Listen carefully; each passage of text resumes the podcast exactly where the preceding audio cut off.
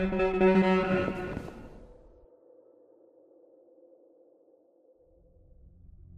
want to give a big shout out to everyone who's been sharing my channel out with their friends lately. With that being said, let's get into these three true ghost stories. That'll be sure to make you double check your locks on your doors tonight.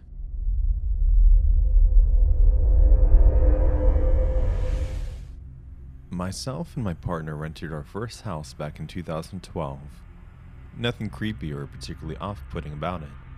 Just a standard terrace house on a street of identical houses in a northern town in England. My partner, now wife, was pregnant at the time, so we needed somewhere to bring up our first child. We chose this one as it was an area we were familiar with, and the rent was affordable. When we moved in, everything was normal, just a standard house, and we set about getting furnished and all the usual stuff. I used to take my wife to work early in the morning, and I'd drop her off and come back home. The front door opened directly into the living room, and there was a sliding door from this room which went into the kitchen. This had a door going out the back to an enclosed yard, shared with a nearby house, and stairs leading upstairs. There was also a frosted glass window next to the sliding door, which was presumably once a serving hatch, but now just served to let some natural light in, as the sun never got to the front of the house due to the narrow street and surrounding houses. Within a few weeks of moving in, I developed a weird feeling, like something was watching me through the window. It wasn't overpowering, but it did get to the point whereby I'd actively avoid looking at it out of the corner of my eye, as some part of me was always worried I might see something on the other side looking back. I'd always been deeply skeptical about anything paranormal, so always tried to ignore it or laugh it off, as me just being stupid in what was an unfamiliar house.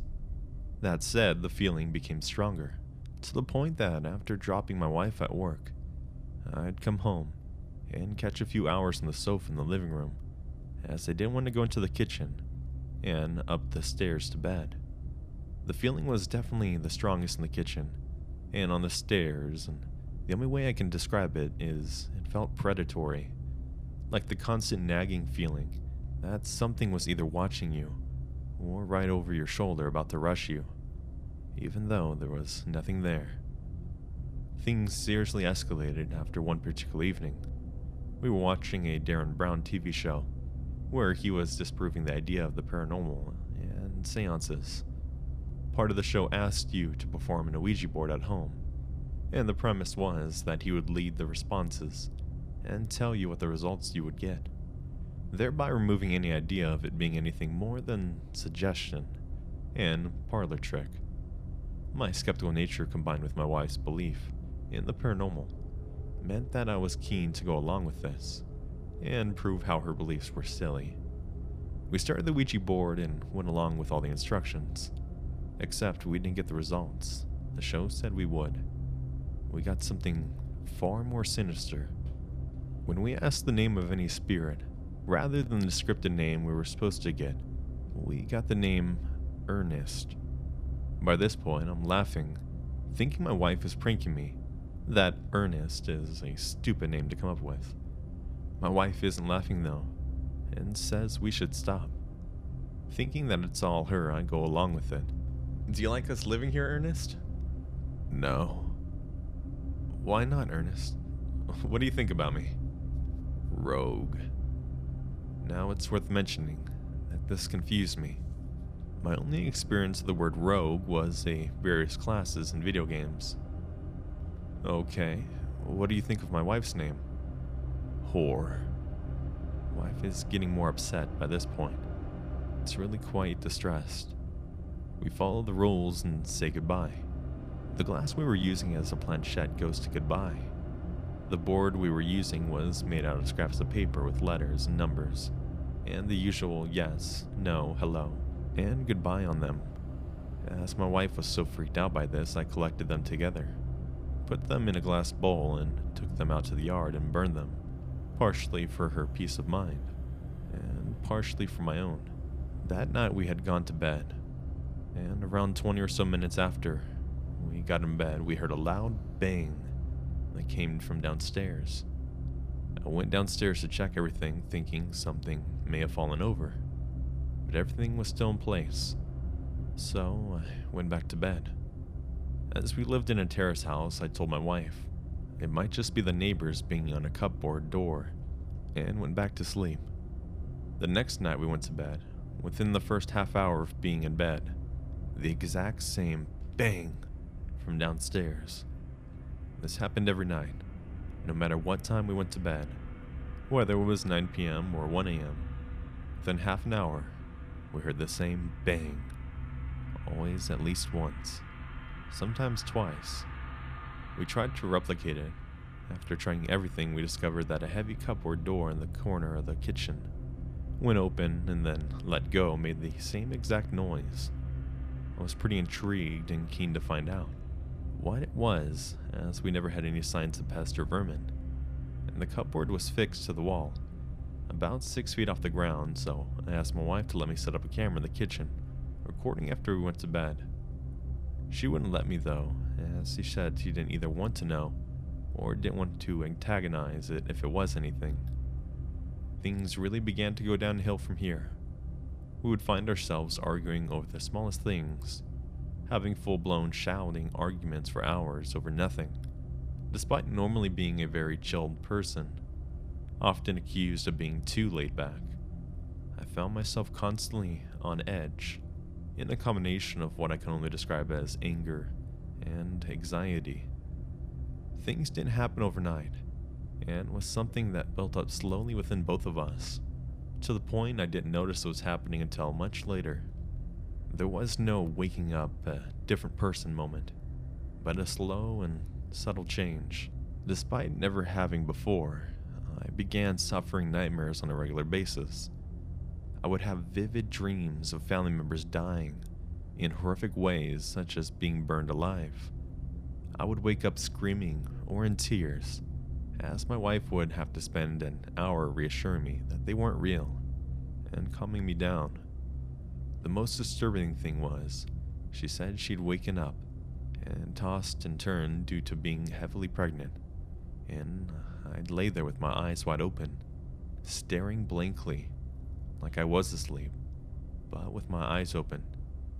And when she told me to close them, I would, with no other reaction or comment. I absolutely have no recollection of ever doing this, and have never done this at any point before, or since living in that place. The arguments continued and got worse. The regular bang at night continued, and for the overall sense that something was following me, particularly in the kitchen and stairwell, became more and more overpowering. That, despite my best efforts to convince myself, I was just being ridiculous and trying to force myself to walk slowly. It was clearly that flight of stairs, three steps at a time, filled my adrenaline and my heart pounding in my ears. There was a brief lull in activity in the months or so before our child was born. It was around Christmas and the arguments had abated, and we seemed to get back to ourselves. I thought we had turned a corner. The nightly bangs persisted, but we'd become so used to it we would now just look at each other and roll our eyes. My wife told me that the kitchen slash living room window and the sense of being watched or followed was something she was experiencing too. Then our little boy was born. Everything was okay for the first week or so, but the atmosphere soon began to change. The sense of anger and anxiety began to creep back in, and we were starting to bicker. The atmosphere was made worse as our newborn baby would just cry constantly, every hour of the day when he was in the house. He'd sleep for 20 minute intervals, and the rest of the time he would spend trying to nurse, win, feed, distract, play. Anything to try and soothe him, but nothing worked. We had him back and forth to hospitals and doctors so many times in the first few months. But inevitably, when we got there, he was calm and sleeping, or giggling happily. The doctors would look at us like we were crazy and I was beginning to think that I was cracking myself up. But when we got home, the crying would begin again. We would take it in turns and see him at night. But that wasn't helped by the fact I was now apparently doing the weird sleeping with the eyes open thing again. It culminated for me one night when I was laid in bed, waiting for the inevitable cry to start when I saw a shadow from the corner of my nearest window and began to slowly move across the fitted wardrobes we had in the room. I initially thought it was being created by the curtains against the headlights of a moving car, slowly down the road, but it wasn't moving right. The best comparison I can make is like that of ink being dropped into water.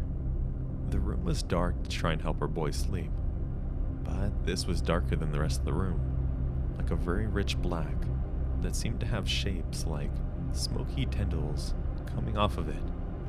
I laid and watched as it inched along the cupboards, and then watched it go along a corner and continued on the wall.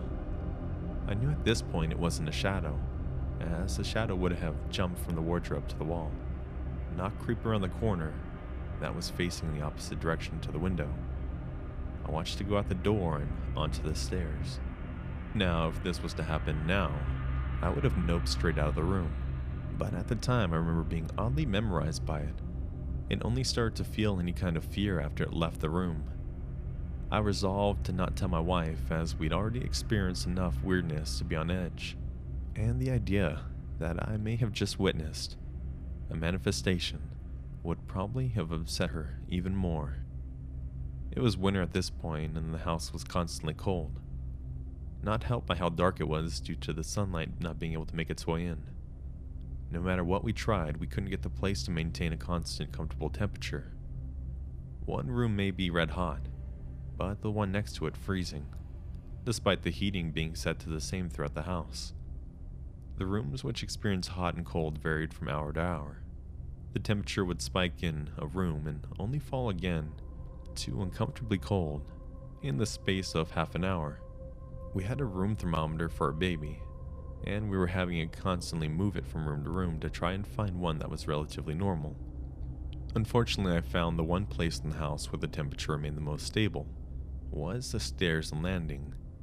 So I'd find myself having to sit there fighting the rising anxiety to run, because it was the run room where our child could neither be overheating or wrapped in blankets against the cold. Around this time, I remember a dream quite clearly, where I was talking with a woman no idea who she was, and saying how dark and cold the house was. She asked me if I knew what that meant. I said not. I remembered even now when she said that life needs light to grow. The only thing that can thrive in darkness is death. It may have been my overreactive paranoia or subconscious, but I clearly remember waking up with those words still in my head. Now, when I hear a lot of these stories, I often wonder why people didn't just get out. There's usually an excuse about not wanting to surrender their home and fighting for their house. Well, this wasn't our house. We were renting it, and all the combined problems of weirdness got too much. We decided we had to move. We found a house a few miles away and gave our notice to the place. It was the night before we were due to move in the early hours of the morning. We heard a piercing siren we had a carbon monoxide alarm and it was going off. We opened all the doors and windows and got outside. My wife and our boy went to my parents, where I waited for the gas engineer to arrive. He arrived and immediately condemned the gas fire we had in the living room, which had started leaking carbon monoxide. It's difficult not to think that without the alarm, we all could have been dead, and the fact it happened on the day we were due to leave. I couldn't shake the idea that the two were linked, and something either wanted us not to leave, or to give us a parting gift. I'd like to say we moved and everything was better overnight. It wasn't. The new house started out okay. The nagging feeling of being followed around slowly crept back. Not as intense, but noticeably there. In the house, we all shared a bedroom, and had a lot of stuff still packed in boxes and generally cluttered in a spare room. One of them was a bouncer for our baby. This was a Fisher Price frog type bouncer and had eyes in the front. When rolled, would play a tune. Around 4 a.m. one morning, the frog tune started going off. I immediately looked in the crib next to our bed, thinking our baby might have gotten out somehow, and started playing with it, but he was fast asleep. I did everything I could to get it to go off again, without spinning the eyes, knocking, hitting the floor around it. I tried to tell myself it was maybe the batteries, but this was the only time it had ever happened. We didn't have to change the batteries for the next two years or so we had it. The feeling of being watched grew. Only now, it was strongest from a conservation on the back of the property. My wife and I had been through enough by this point that we were now openly discussing the weird feelings with each other. There were a set of double doors between the kitchen and conservation, and this one particular night my wife asked if I'd close them. I didn't ask why, but did so. About an hour or so later, I decided to go back and have a cigarette. As I opened the doors, the glass paneled French doors of the conversation were in front of me. It was dark outside, so all I could see in the door was the reflection of the light kitchen behind me. As I walked towards the door, I see in the reflection very clearly a black silhouette of a person run behind me, almost like it had run into the house through the exterior wall and straight through to under the stairs. My first thought was it was someone outside, but as I checked, no one was there. I stood there smoking and thinking and realizing couldn't have been outside, as the figure had passed behind me and was briefly obscured by my own reflection, so it had to have been in the room behind me. I quickly finished my cigarette and went back inside. I sat there mulling it over before telling my wife the next day to which she had wanted the door shut as she didn't feel comfortable about that room all day. More so than usual. We had a similar instance a month or so later, which could have ended badly. While driving and pulling onto the motorway, interstate for our American friends, Slip Road, my wife all of a sudden jumped on the brakes. When I asked what the hell she was doing, she said a dark figure had just run out in front of the car there was literally no one around as the slip road was in a wooded area, away from any built up spots or paths. I didn't see this myself as I was in the back of the car with our boy, but my mother in law was in the front, and she said she saw it too, and was equally spooked. Gradually, since then, the feeling of anxiety and tension subsided. We eventually moved again, mirroring our experience of leaving the last place, though. On the day we were moving, we were taking our belongings down the drive to the van when a roof tile slid off and nearly missed hitting me and my brother in law, who was helping us. We moved to a house which, out of any, should have been the most haunted, being built earlier than the others in the 1830s. This house, however, was the most tranquil and had no such weird atmospheres or happenings. Of this was about six or eight years ago now and we often walked past the first house and had seen it come up for rent many times since, so nobody seems to stay there long. The funny thing is, we both said a few times how, when we went to see it on the market, we both have a desire to go back. We'd even talk about going for a fake viewing just to walk around the place. We never have, but even the idea that after everything, we still feel the urge to go back is something which the rational part of my brain can't really explain. I'm so tempted to go back through all old census records to see if an Ernest ever lived in that house. But so far, I've resisted the temptation to rake it all over for fear of something setting off again. That, and if finding out that someone did, well, I don't know if I'd like the answer. Thanks for taking the time to go through all this. Has anyone had anything similar? Or can anyone offer an explanation as to what this all might have been?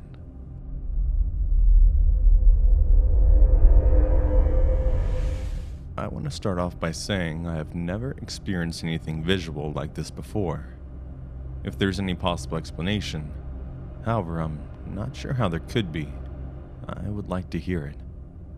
My girlfriend and I are in the process of moving into a basement suite. We still technically reside at our old place across town for another three days. Her name is the only one on the lease since we've been having some relationship issues due to work, stress, and personal problems. The basement suite we moved into had been completely gutted, and most of the appliances and flooring replaced, except for the bathroom. It's now a city legal suite, with its own water heater, etc. Since there had been a massive police investigation done a few months prior, we weren't told much about what had happened here, other than drug related incidents. I went into the bathroom to do some cleaning yesterday evening and noticed what looked like blood at the bottom of the radiator. It seemed creepy and I didn't want to touch it just yet because gross. Anyways, a few hours pass and my girlfriend goes to bed. In the bedroom, and I fall asleep on the couch watching TV. I woke up around 4 a.m. to our cat knocking a plant off the windowsill and messing with the blinds. The lights were off, but I have a big blacklight aquarium in the living room, which lit up most of the living room slash kitchen area. My girlfriend came out of the room to ask what was going on, and I was all pissed off, half asleep, cleaning dirt off the countertops. She told me to leave it for tomorrow and just come to bed, and then walked away. I stayed up and continued cleaning for maybe 20 minutes, since there was dirt all over this place. This is what freaking terrified me, even thinking about it now. I was in the kitchen wiping down the counters. It was pretty dim, but I could still see. It's now around 4:30 a.m. I turned around towards the garbage can and my girlfriend is standing in the dark doorway, just staring at me.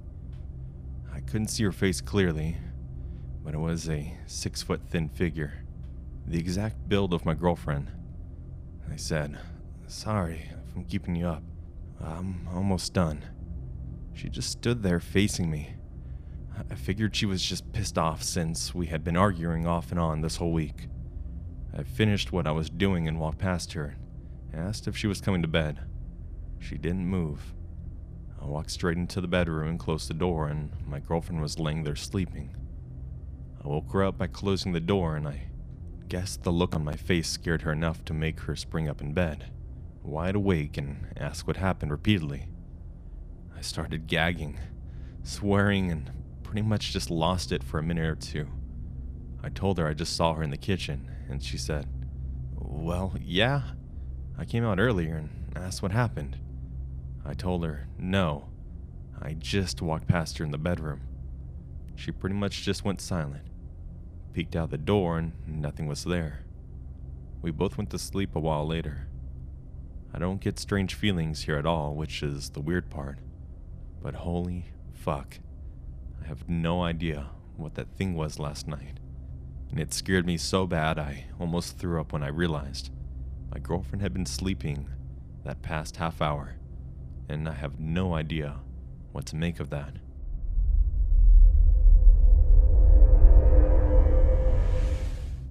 Just a little background I originally come from Ukraine, and I travel a lot all of my life. I studied and lived in England from 12 to around 21 years of age, and now I'm working in Belgium.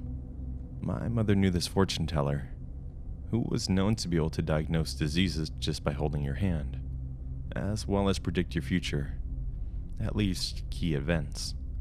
My mother was worried about my future since I had so many opportunities that she took me to see this guy. I had exams coming up, and it was a good way to both distract myself and learn something new. The guy made a total of seven predictions. I will first mention the one that happened, and the rest that are yet to be. Just to let you know, this guy lives in a tiny village and never traveled outside of it, nor does he have access to the internet. Anyways, here we go. Number one, I would get a 82% in my exams. He guessed the exact percent. I wasn't doing very well in my studies at all, and I only started studying probably in the last few months. He put his hands on my forehead and immediately said that I shouldn't worry, as I will get an 82%, which is what I needed to get into university I wanted. That came true and I went to university. Number two, I have problems with my liver. I was a very healthy kid and I did a lot of sports semi professionally. In my school at 18 years old, I was in football, rowing, and tennis team. I barely drink and eat properly and had a very healthy body composition. After he said I was going to have problems with my liver, we went to the doctor and guess what? I had an enlarged and hardened liver. Doctors had no idea what caused it, and to make it normal, I had to do a special diet for two months. After that, it all went back to normal. Number three, I would travel to Finland for work at 23 years old, but not before then. I had a business trip to Estonia and Finland last December, and guess what? I literally traveled to Finland the day before I turned 24. I had no control over booking the tickets or scheduling this business trip. My management sent me on this mission. I'd never been to Finland, nor any Nordic countries ever. Number 4. At 28, I will have 1,000 employees under my management. That hasn't happened yet. I'm currently trying to work myself up to become a project manager, but still not sure if it's possible for this to happen. Right now, I manage around 30 employees, so it's a big jump to 1K. But we will see. Number 5. In my lifetime, I will travel to Russia only twice. It hasn't happened yet. Due to a political climate between Ukraine and Russia, I haven't traveled to Russia ever. Although I do want to visit badly. Number 6. I will marry a blonde woman, and we will have two daughters. That hasn't happened yet either. It was always a dream of mine to have daughters, not sons. I can't explain why, just always wanted to. I have mostly females in my family, loads of sisters, aunts, and grandmas. So let's see. Number 7. I will move and live in Finland most of my life. Might happen soon. This is quite unbelievable. He said that when he concentrated on my future, he saw the word Suomi around me a lot. At the time, none of us knew what it was. He also said that I would live and probably die in Finland. When I came home and Googled what Suomi is, it turned out to be a language spoken in Finland. And as for working there, when I had a business trip, I made some connections with other colleagues who invited me for some potential working positions. So I might end up moving there sooner rather than later. So that's that. He predicted a lot of things like prostate cancer in early stage from my dad's friend, which saved his life, as well as healing my grandma's depression by one 15 minute talking session. I don't know if there's anything to this guy, but it's sure not just accidents.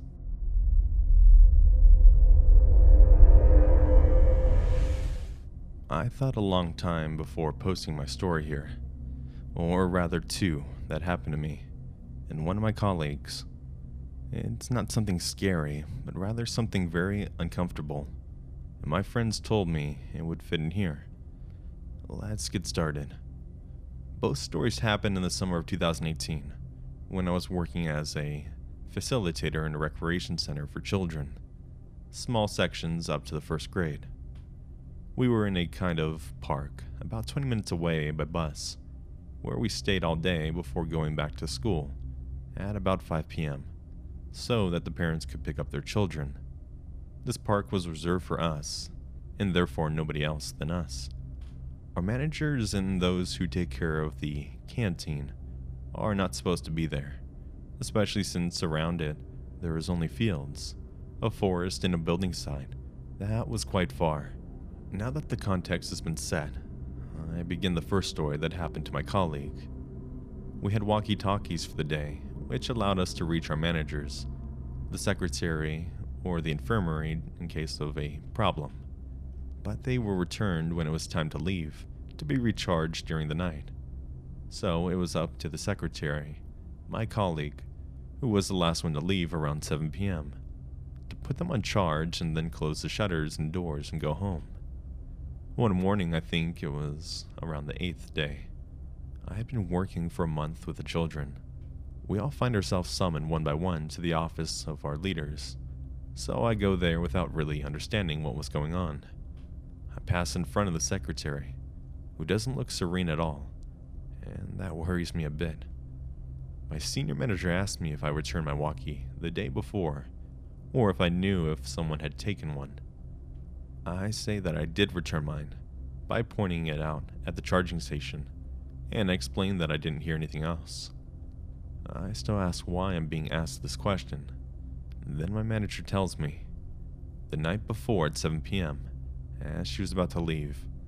My colleague was closing the shutters when one of the walkie talkies lit up, and a male voice came on saying, Hey, Beauty of the Isles, you're beautiful when you close those shutters. I had a vile shiver go down my spine, my colleague being the only foreigner on the team. The person who had spoke to her had been looking at her and really talking to her and not a hoax. At that time, she had called her roommate who come to pick her up and left every other day with someone. We never heard from that guy again. Nevertheless, we patrolled for several days to try and notice someone for our safety, but especially for the children's safety. The second story takes place in the third, and thus the penultimate week of work. It was around 11 a.m. when I got called on the talkie by my manager. She tells me that something very strange has happened. I asked her what it was, and again, I feel the shiver of just anguish. A man had come to the secretary and asked to see me. To see me? Using my first and last name. My manager had gone to see me because she thought it was strange. Because nobody is supposed to show up at my workplace. Apart from my parents and friends, nobody knew I was there. This man had then introduced himself as my uncle, and that he had come to pick me up for personal reasons. My manager said that I was not on the site, and that was not true, and that she would let me know that he had come by. According to her, he looked very annoyed and left without giving his name. You could say it was a plausible story, but I only have one uncle, who is my godfather, who doesn't fit the description of the man who came, and to whom I don't talk to at all. Again, I have never heard of this man again, and I've never seen him, but I still have this bad feeling that someone I don't know forged an identity to come and get me. Who knows what would have happened if I had gone? I am grateful to my manager, who knew how to smell the trouble. That was a bit of a long story. Maybe not very interesting, but it makes me feel good to talk about it.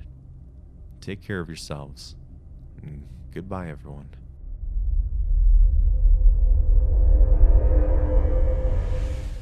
Hey friends, thanks for checking out today's video. If you haven't yet, please make sure to hit that like and subscribe button to be notified when I drop a new video or stream. Also be sure to check out my video's description, as I've hidden some links in there, to some pretty fun stuff, like my Discord server, merch, and all my social medias.